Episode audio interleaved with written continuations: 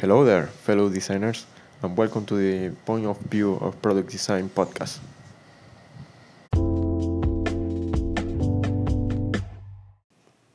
In today's episode, I'm going to talk about execute fast, then improve. What I mean with that is there is a lot of designers and other roles always fall into the problem of being a perfectionist. That if it isn't pixel perfect, then it is not ready yet to be live. Reid Hoffman once said, if you are not embarrassed by the first version of your product, you have launched too late. We can be to a place where we are pretty happy with the result of our product, if that is a website, app, etc.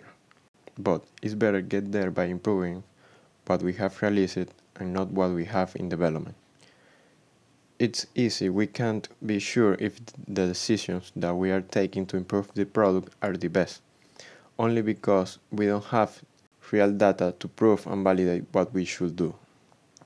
In order to get that data, we need real users to use our product. Beyond doing user testing and all of those things of user experience for the best design, that is the right thing to do, but it's not enough to be sure. What validates our product and gives the improvement is the market. And for that, we need to be in the market first. Nowadays, there are a lot of tools that can help you to build or make something really good for a lot of purposes. What I'm going to talk about specifically is in web development. As a web designer, it's common to know how to develop websites too, but make one from scratch can take a lot of time. Depends on, of, on the scope of the site. I suggest you to take advantage of new tools that let you execute fast.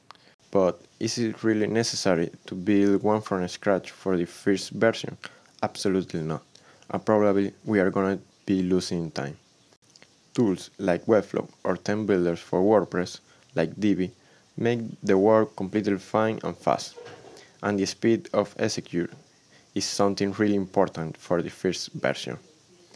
Now, is it the best option for the long run? Not sure. You will lose performance for the site because these tools are not the best in optimization. I made design boundaries X, Y, and Z with Webflow in two hours. I was impacted when I saw that what I did in two hours without previous experience using Webflow. I have some experience with how coding website works.